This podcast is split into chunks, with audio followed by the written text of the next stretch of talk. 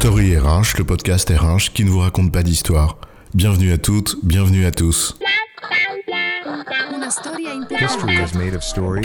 Dans cet épisode, nous allons parler du principe de subsidiarité appliqué en entreprise. Et chef, j'ai découvert un nouveau truc.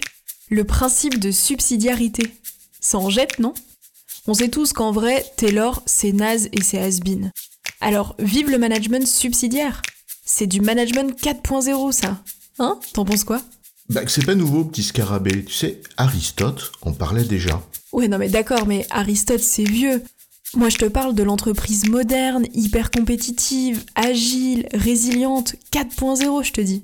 Pas nouveau non plus. 1980, bon, je sais bien que t'étais pas né, certes, mais Danone, par exemple, l'appliquait déjà. Ah merde Moi qui pensais avoir trouvé la nouvelle pierre philosophale du management.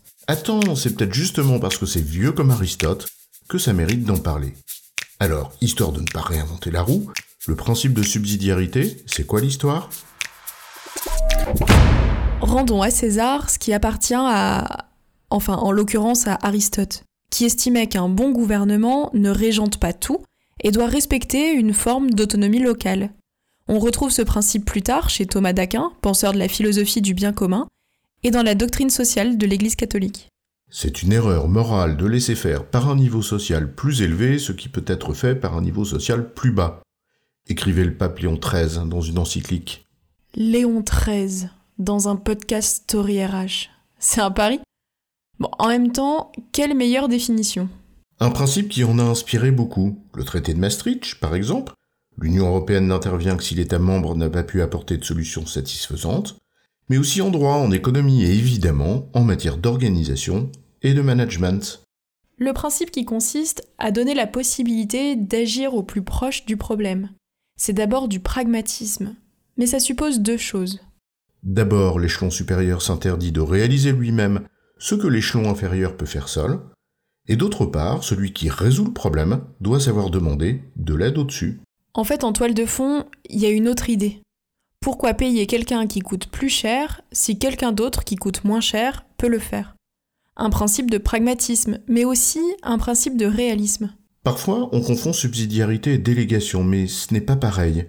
Même si, comme le rappelle Gilles Verrier, je cite, Délégation et subsidiarité ont en commun d'être des formes d'autonomie qui rapprochent pouvoir de décision et pouvoir de réalisation. La différence est en réalité celle-ci. La délégation descendante, c'est moi, manager, je te confère une zone d'autonomie, donc de responsabilité. Là où la subsidiarité, c'est plutôt moi, collaborateur, j'agis sur le terrain et je fais appel à toi, au-dessus, si j'en ai besoin. L'un part du haut, l'autre du bas. La délégation part de l'idée que le pouvoir est en haut, et il est prêté temporairement, dans un cadre donné, à ceux du dessous. Alors que le principe de subsidiarité, le pouvoir, il est en bas. Et il est remonté temporairement par la base sur des points précis. On sait toutes et tous qu'une fois que la grande machine des processus est en route, eh ben ça se passe pas toujours comme prévu. Il y a toujours des grains de sable qui nécessitent d'intervenir, de réagir. Au lieu de penser à enlever le grain de sable et d'ordonner à la personne la plus proche de le retirer, le principe de subsidiarité considère que c'est la personne la plus proche qui décide seule de le retirer et qui fera éventuellement appel à son manager si et seulement si elle n'y arrive pas. Le principe est intéressant au moins pour deux raisons. D'abord, c'est plus efficace pour résoudre les situations et d'autre part, en redonnant le pouvoir d'agir aux collaborateurs, on réduit une des sources de mal-être au travail. Ah bah la voilà la belle idée. Je savais bien que ce principe de subsidiarité, c'était notre nouvelle pierre philosophale. On vient de régler les deux mots des entreprises, mal-être et non-performance. Ouais, minute papillon. Tu te doutes bien que ce n'est pas si simple que ça. D'abord, il y a une limite, qui est celle du contrat de travail, et son lien de subordination, lien par lequel l'employeur exerce son pouvoir de direction sur l'employé. Et puis il y a une autre notion, celle du risque, et donc de celui qui le paye. Disons d'autres termes, celui qui en assume la responsabilité in fine, donc son besoin de le contrôler.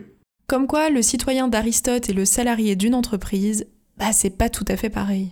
Et puis il y a aussi l'histoire de l'entreprise et celle du management. On ne peut pas comme ça en un claquement de doigts appeler à la responsabilité totale de chacun, sinon c'est une injonction de plus pour les gens. Soyez autonome et responsable. C'est un ordre. mais sans les moyens qui vont avec. Genre, démerdez-vous en fait. Allez, au front, à poil. Cela renvoie donc à une réflexion sur l'acceptation de la responsabilité qui va avec. Dit concrètement, faire son boulot et être responsable, ce n'est pas la même chose.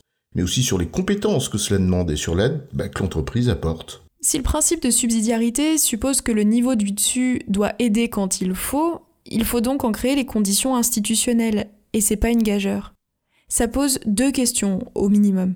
D'une part, pour que subsidiarité ne rime pas avec lâcheté, genre soyez responsable pendant ce temps-là, nous on regarde ailleurs, il faut que chacun ose et puisse remonter ce qui ne va pas. Cela renvoie au droit à l'erreur, à l'esprit critique, etc. Et c'est pas si simple que ça. Et d'autre part, ça pose la question de la responsabilité de la personne morale à l'égard du corps social, la RSE. On ne fait pas l'entreprise contre, mais avec et pour celles et ceux qui la font vivre. Le principe de subsidiarité impose donc une certaine doctrine sociale. En résumé, le principe de subsidiarité consiste à considérer que le pouvoir de décision doit être au plus près de la situation à résoudre, et que le niveau supérieur n'intervient que si celui du dessous n'a pas la capacité à le faire. Un principe qui, pour ne pas être une illusion, renvoie à une certaine conception de l'ordre social et de la place qui occupe l'être humain. J'ai bon, chef Oui, tu as bon, mais on va pas en faire toute une histoire. Story RH, le podcast RH qui ne vous raconte pas d'histoire. Retrouvez tous les épisodes sur storyrh.fr.